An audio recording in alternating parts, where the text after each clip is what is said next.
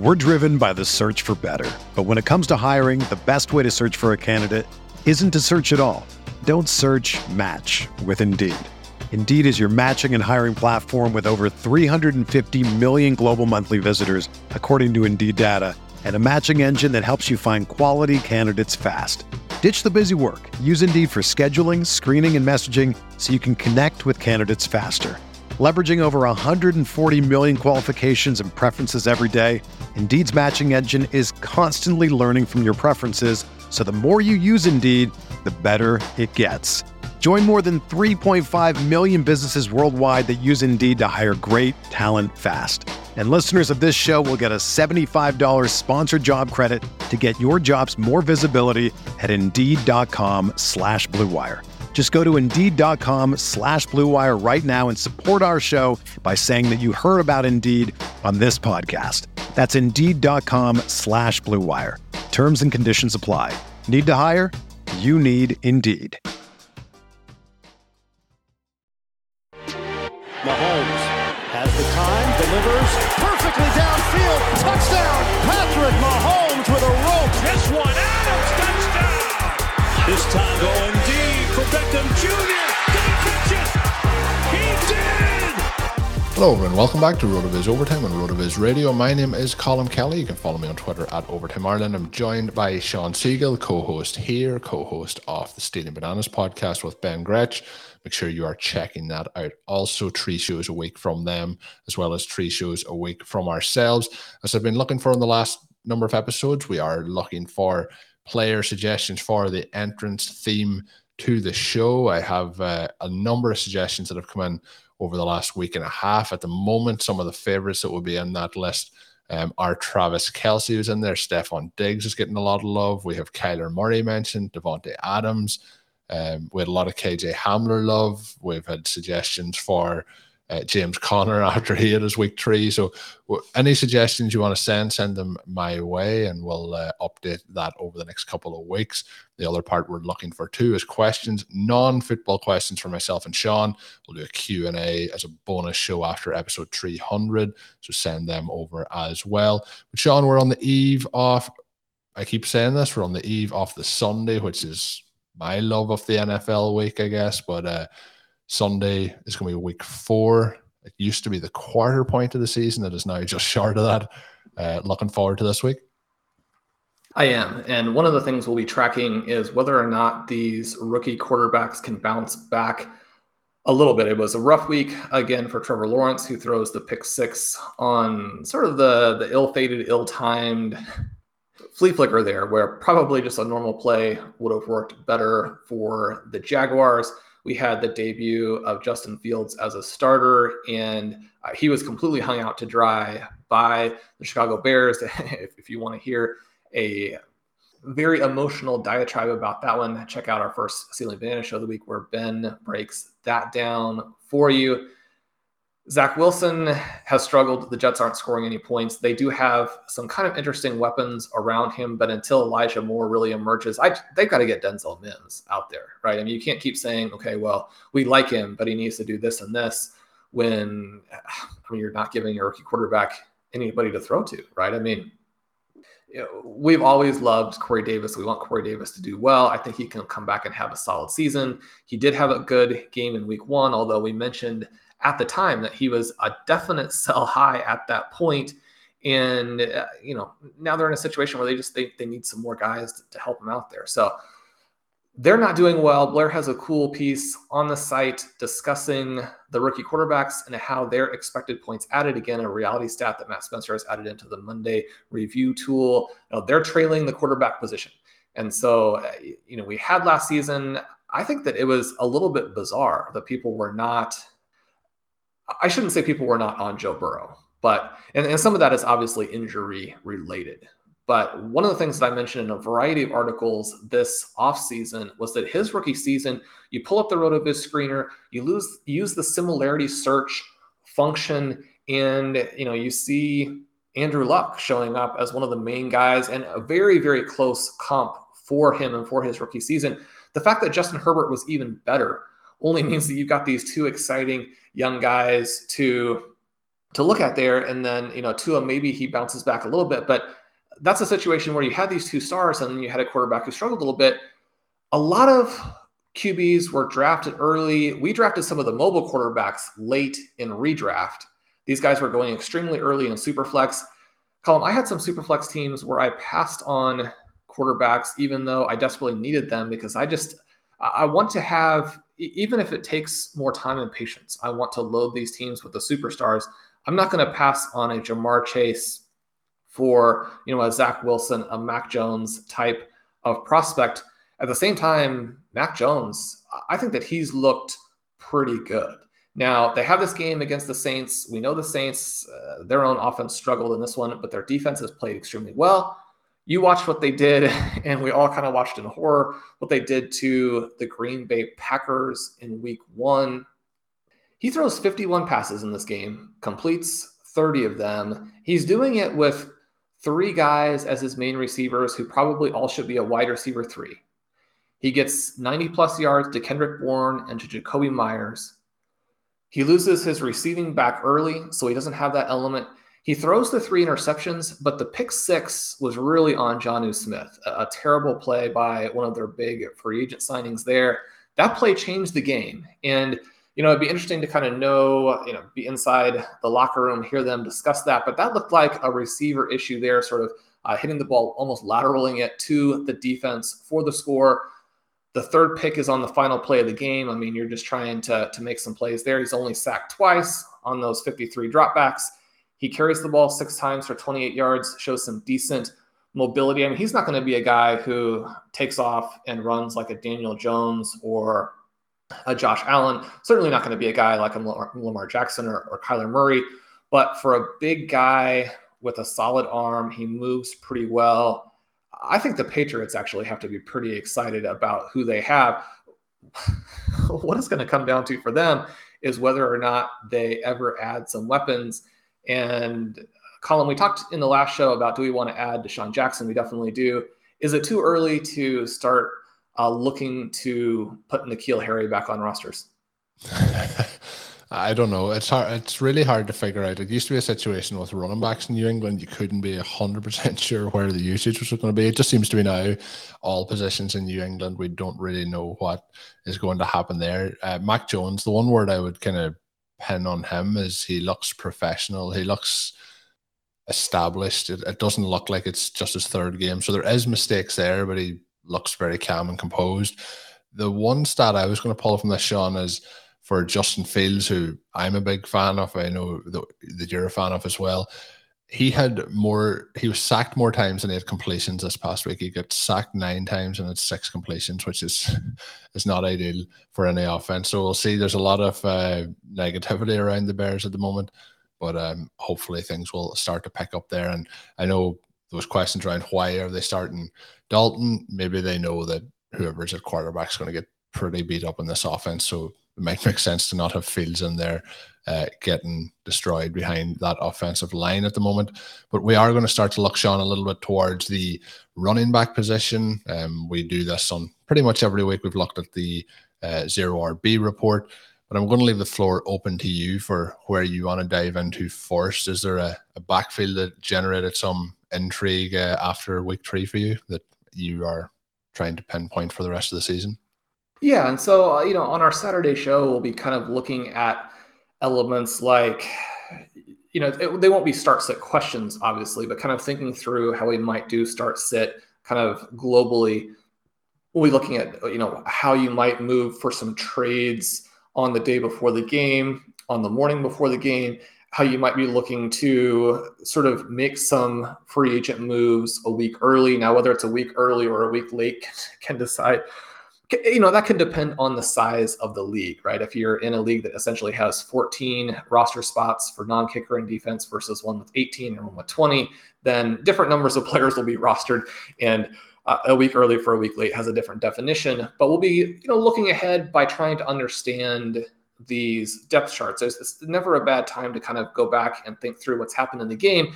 And, and one of the games that i had a chance to watch sort of late. It wasn't one of the ones that I binged on Sunday.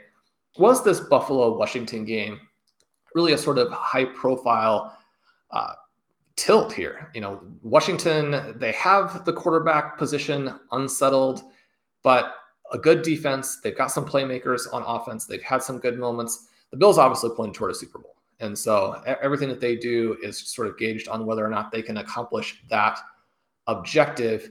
And you look at the stats for the Bills running backs, and it feels like an apocalyptic Sunday for Devin Singletary. Watching the game, it didn't have quite that same feel, right? So I don't know that it's quite as much of a changing of the guard as it feels like. But we look at this game, we look at this situation. Moss led 16 to 13 in opportunities. He led 14.5 to 10.3 in terms of total EP. And so now when we're talking about EP, we're talking about expected fantasy points. And so he had the edge there. He scores that seven yard receiving touchdown. That gets him uh, obviously in a situation where he's going to outperform in terms of fantasy points over expectation. He adds 3.6 of those. He has an 18 point game. Meanwhile, Singletary struggles. He has minus 6.7 and goes on and scores, you know, just three and a half. And so you're looking at these two guys, and it feels like they're in very different directions. I thought they both looked solid. I, I, was hoping to see even more highlight plays from Moss because one of the things that we like here is to really get a strong feel for what's going to happen. Moss had some carries inside the 10. Singletary does come back in and get a carry inside the five late. Now he doesn't score on it, but you know, a carry from the four yard line, you're not always going to punch those in. The rushing touchdown that Josh Allen had was on a very clear attended pass play where the defense dropped back. They had a lot of guys to cover. Uh, defense kind of break down. He jogs in. Know, that wasn't a designed run to him. So I don't think that we necessarily have to be extremely worried that they're, you know, again, not going to feature their running backs down by the goal line. One of the things I said after week one, it seems like it's happening you know, we could be here another week later and be like, nope, we're, we're right back to, to Josh Allen having all these carries. But he got beat the living daylights out of him in week one. That's not what you want from your superstar in this game. You know, and you can say, well, they they were winning easily, so you don't want to risk your quarterback in a game that they're winning so easily. But he's dropped back, he's passing the ball well. There were a couple of opportunities for big plays to Stefon Diggs that didn't materialize, but he got a lot of touches for Cole Beasley. He had the two touchdowns to Emmanuel Sanders. I like the way this offense is looking. We know that the Bills running backs are going to have that kind of New England Patriots sort of of the past vibe, the one that you just referred to. But when you consider how difficult it is to find starting running backs, even among the guys who were drafted early, which is the reason we don't draft them early, then these two guys are very, very relevant. You want to keep track of them. You want to add them if you can. They're again bye week options.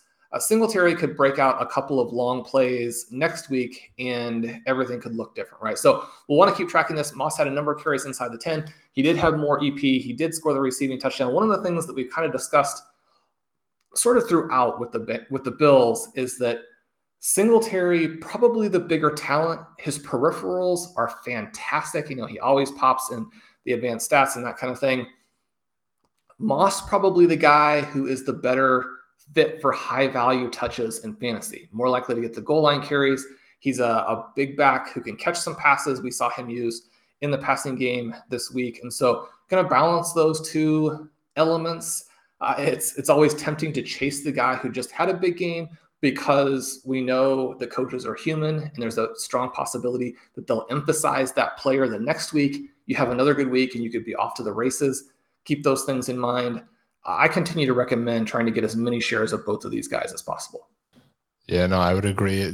If you were looking rest of the way, have you a preference? I, I find it quite interesting that we had the situation where Moss didn't play week one, came back in and looks to potentially be in a better role now than Singletary, who looks extremely explosive. Um, do you think that Singletary is still the guy rest of the season, or do you think it's just a 1A, 1B split the rest of the way. Well, Singletary was still in more or less the lead back role here, right? He starts the first half, he starts the second half. He gets one of their high value touches late in the game. The edge that Moss got in terms of overall touches really came once the starters are even out of the game.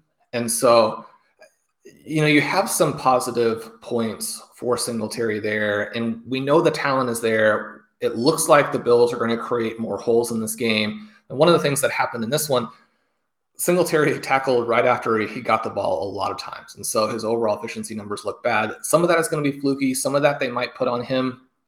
He did have a pass early on. He didn't appear to make that great of an effort for. Uh, he seemed to think it was going to be in a different spot, but it's still a bad look if you don't try and make a great play after you know you, you weren't on the same page with the QB. They had a fourth down play where you know he catches the ball and gets stopped right before the line to gain. He was kind of off balance as he's making the move to the line to gain, but that was a bad play. And you know when you look at some of these players and there are these plays that are going to stick in the coach's mind, you can do a lot of great things, but then if you don't come through and you don't fight on a, an extremely high leverage play in the game, then you know that's going to work against you. And so we'll see how much that matters when they go back and they watch the film. And you know, it can't even be something where you know we have the fantasy stats, we have the EP numbers, we know that Moss was better in this game.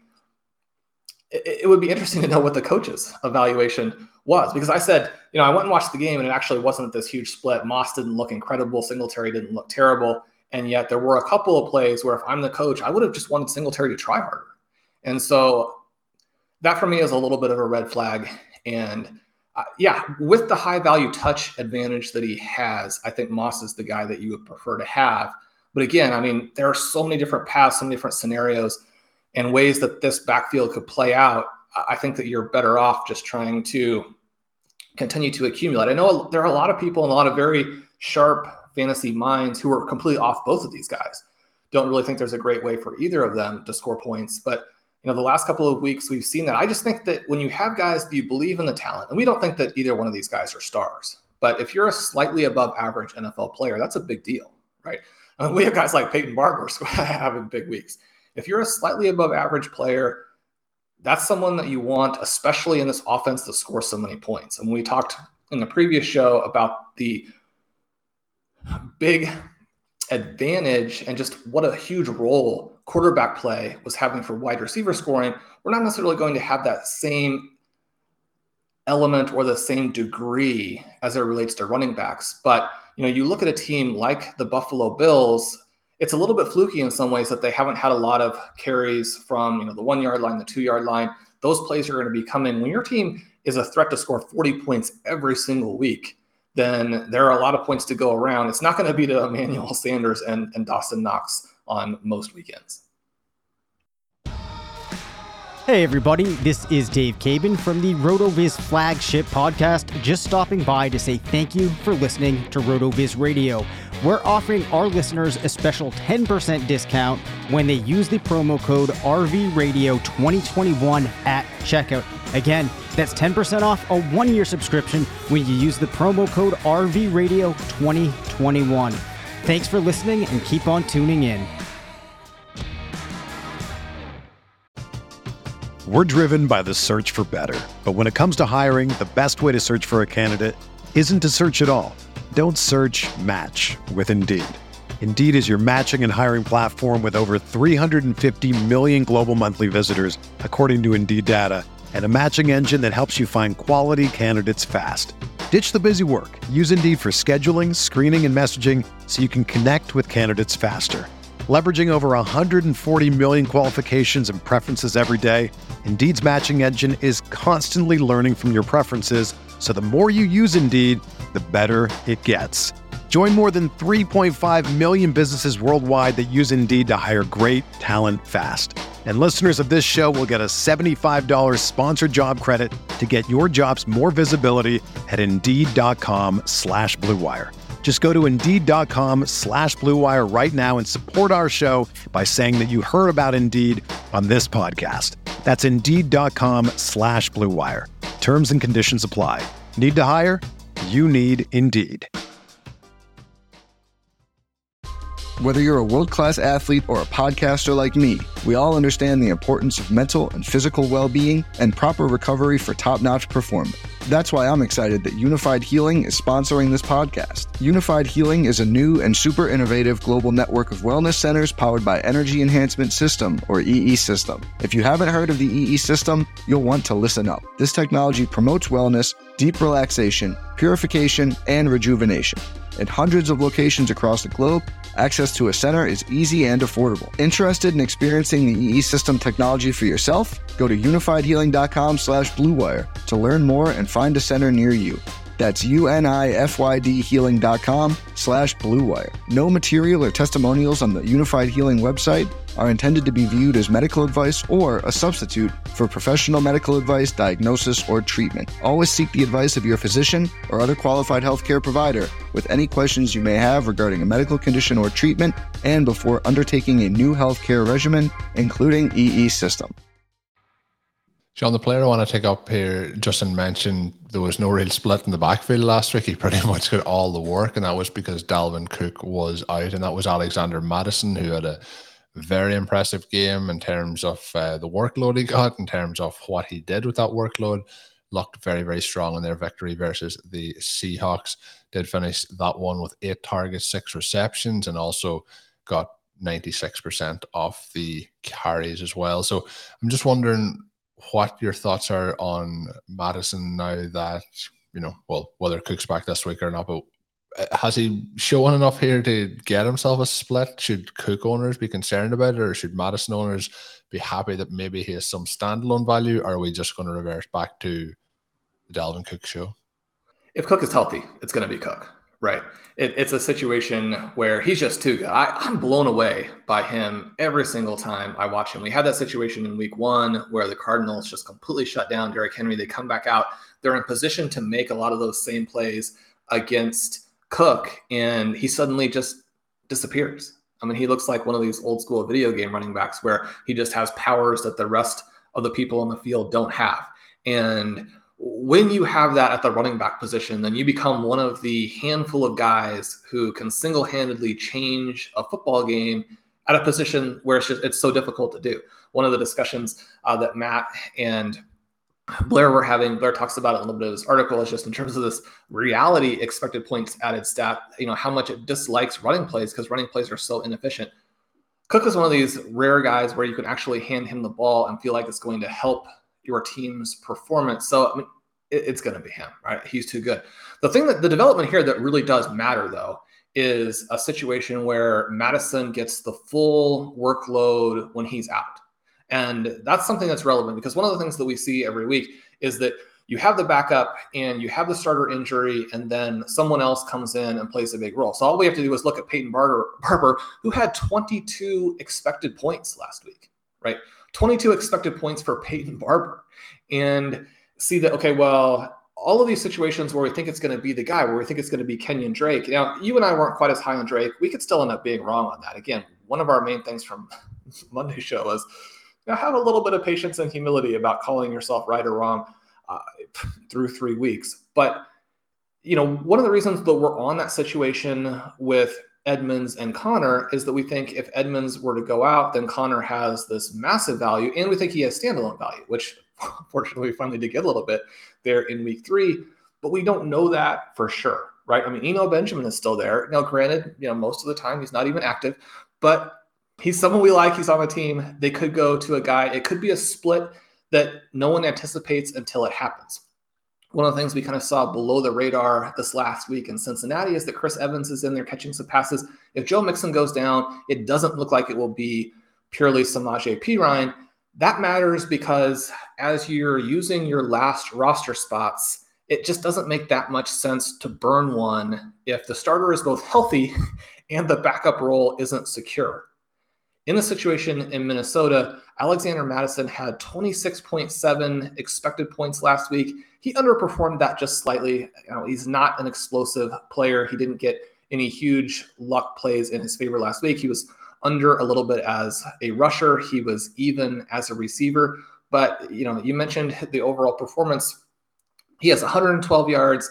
He has the eight targets. I mean, this is an offense that has Adam Thielen and Justin Jefferson, and he managed to get a 21% target share. So the fact that it was just him as the backup, that's very, very relevant for someone who has Cook in Dynasty and is trying to decide, you know, in that league that I referenced, I think uh, on Thursday, when Curtis and I have Dalvin Cook, we we constantly get offers from the Mattison uh, participant who uh, wants us to pay a lot for Mattison as the handcuff, and we obviously always decline those offers.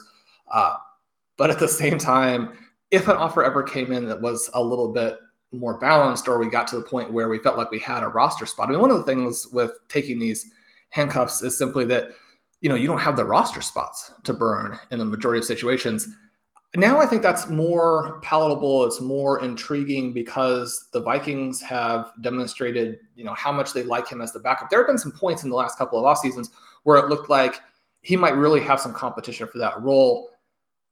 Every week is a new week, right? If they continue to have Cook out, you know, you could come back next week and they'd be like, oh, you know, Mattison had you know, more than 100 yards from scrimmage, and yet we still don't like what he did. Let's get some other guys involved. You don't know, but this was a very positive sign for him and uh, the Vikings offense. Uh, for me, it all comes back to Justin Jefferson, but you know, you get there inside the 10. Adam Thielen is going to develop superpowers, he's going to be unguardable.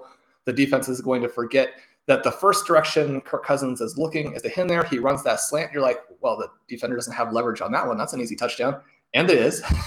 and so, you know, you, you, have these plays. The Vikings offense looks good. Kirk Cousins looks good. We give Kirk Cousins a hard time. He's played very well the last couple of weeks. I like this offense. Yeah, it was, it was a good showing from Mattison there.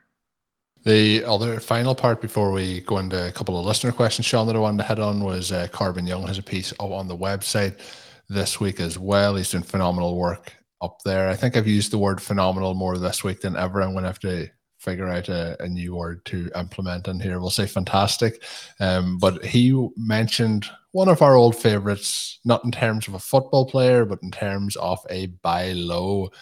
David Montgomery looks to be falling into that category again. Shawn, can we see him uh, repeat on the investment that that we would have seen last year if, if people acquired him at that kind of mid-season point? Well, we don't want to give the impression that we are David Montgomery fanatics overall, right? I, I don't think I don't think we've given that impression on okay, this show. Okay, good. At good. any point. yes. No. We we'll continue. We like to, run fantasy football games. Right. We'll, we'll look at some of the things that the, this offense does as it goes forward. One of the notes we had last week was, you know, Justin Fields. Let's see, you know, are there going to be passes to the running back? You know, is this rushing quarterback? One of the things I think that's a little bit overstated probably is whether or not Justin Fields really even qualifies in that category. The, the Bears certainly don't think that he does. They did not use him like that. But you know, is it going to siphon some of the high value touches for him? It turned out those questions were more or less beside the point. When your offense is as bad as the Bears was, you know, you don't need to get into, well, are we losing high value touches? You've just lost everything, right? But as the offense bounces back, tries to be a little bit more viable next week, we'll have to track some of those elements. We know that Montgomery is going to break tackles. Is he going to go in then and create yards? Will the Bears have goal line touches? I think some of those things are still up in the air for me to ever have Montgomery, I would want it to be a situation like it was last year, where we see a very clear cut stretch where not just that he's got a good schedule, but that he's got an off the charts schedule. You know, outside of that, I think that you probably want to still avoid that situation there. Colm, we've got some cool questions from the readers. What are we looking at this week? So we got one in from Chris, and this is a common theme. Some of the questions I've kind of tie them together because they are coming in from different people around a very similar topic. But we did talk last week about you know making moves and you know cutting people and moving on from them. But something that has come in then is around trades, and he's wondering do does he you know try and get an upgrade at running back by getting rid of some of the wide receivers that are on his bench, or should he stay firm and stay put um, and and go with what he has based on how things are going to play. If if some of them get hurt and just play the waivers in terms of the running back position, um, in terms, Shawn, of the question as a whole, what I think that the tricky part for people. And I think again, I mentioned it earlier this week when I was saying about people kind of after three weeks thinking the season is done and dusted that they were right or they were wrong or the season isn't going to work out. I think we have to like look at playing the long game. And I talked about the uh, you know the bye weeks and how that's going to affect some things and how the injuries affect some things. I am always reluctant when people are looking to move away from the wide receivers, especially at this point of the season where the true value of those positions hasn't been able to come into play. So, what's your thoughts on having depth at the wide receiver position at this point? Let's say week three, but things are looking a little bit uh, dicey uh, or, or unoptimal, I guess, at, at the the running back position. I would be saying to to play play the long game and see a true play the waiver wire and see how it all plays out. But would you uh, in a league where you can trade, do you think you'd be trying to trade some of those talented wide receivers away to to move into a running back? I'm only looking to add running backs if it's a very clear cut opportunity. And, and by clear cut, I mean if you're able to trade a receiver you drafted in the fifth or sixth or seventh round for someone who was drafted in, you know, the, the first, second turn. I mean, if you're having situations where a wide receiver you drafted in round five or six, you can now flip for an Aaron Jones or a Najee Harris, then yeah, do that. Because one of the things that you've now realized is this massive return on investment. One of the reasons why we would draft some of these receivers in the first place. If you're making a lateral move, then you're almost certainly going to lose in the long run right? For those reasons that you mentioned. Now, we've referenced a bunch of teams where we have Tee Higgins and Jerry Jeudy, and you know maybe lost a first round pick as well, and are still in very good position there. Not not as good as we would have been, right? I mean, you can't lose Higgins and Judy and say, oh well, that makes no difference because we have those guys as very very high ceiling players, but overall the team still looks good.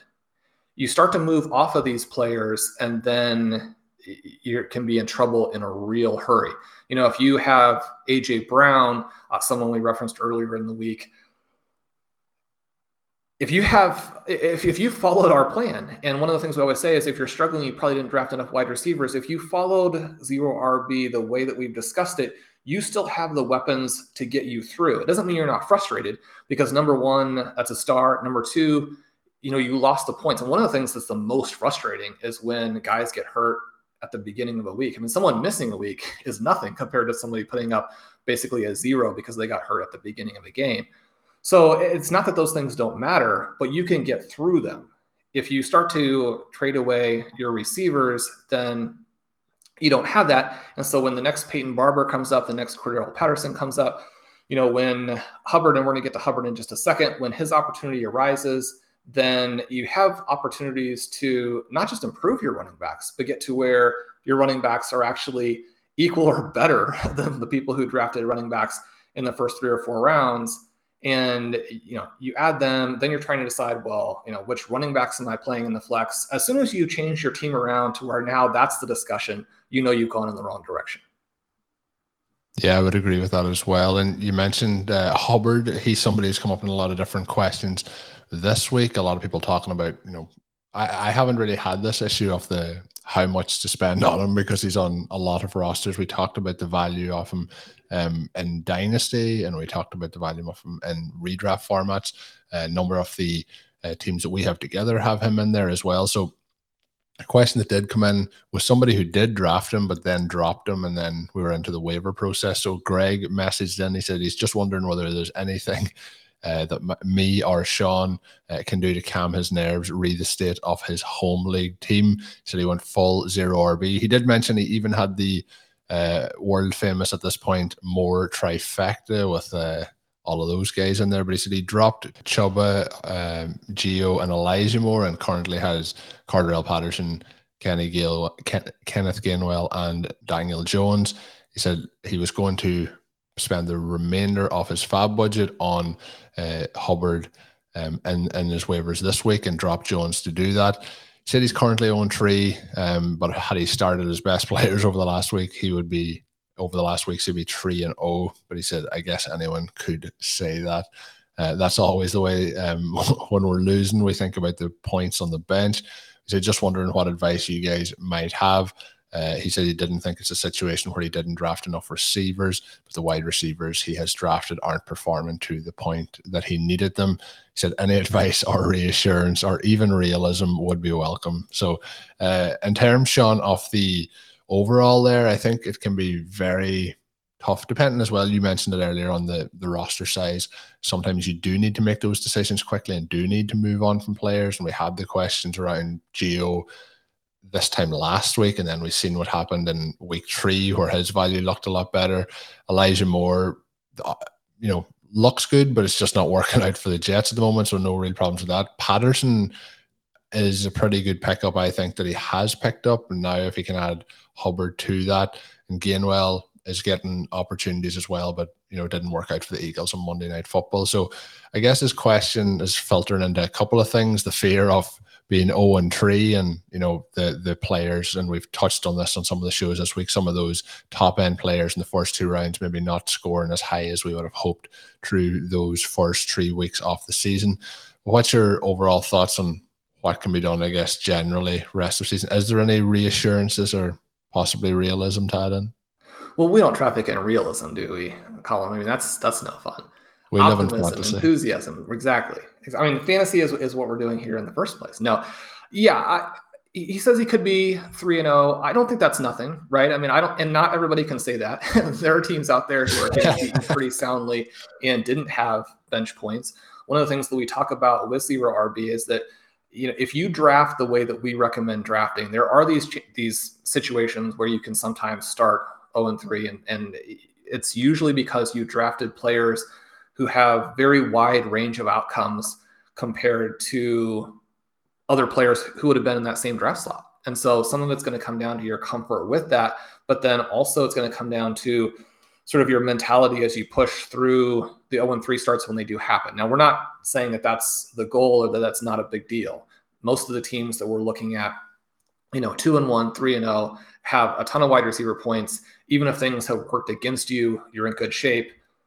But when these situations happen, if you're scoring a lot of bench points, if you have young guys who you expect to score better on the second half of the season, you know, Elijah Moore, someone that he's dropped, but someone who is also a pretty obvious buy low at this point, you're going to be moving in the right direction throughout the season. I think as you're kind of going through the scenarios in your own head and trying to decide what your tactics need to be, and this goes not only for this team but you know we have a lot of listeners who have a lot of leagues. And so i'm sure that we have plenty of listeners who have 0 and 3 teams. I have an 0 and 3 team. Uh, in these environments how you make the playoffs is something that you want to factor in a little bit right? If you're in a 12 team league where six teams make the playoffs you know two have the first round bye if you need to be in the top half you can still be somewhat patient. Now we talk especially in dynasty building these better than the best teams so that you get the buys every time. If you're in a redraft league you're going to have a little bit less control over some of that. Your main thing is that you want to make the playoffs and you want to have the best team. When the playoffs start you can have some patience. If you're in a team that most points factor in you can get a ton of points back. You can be patient especially again this season where we have an extra week so you have an extra week to come back.